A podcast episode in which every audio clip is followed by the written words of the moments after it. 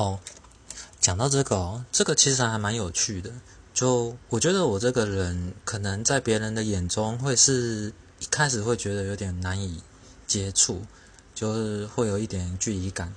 但是这我本身自己是很清楚的，因为有时候处女座就是会比较古摸一点，但是我是对我自己会比较古摸。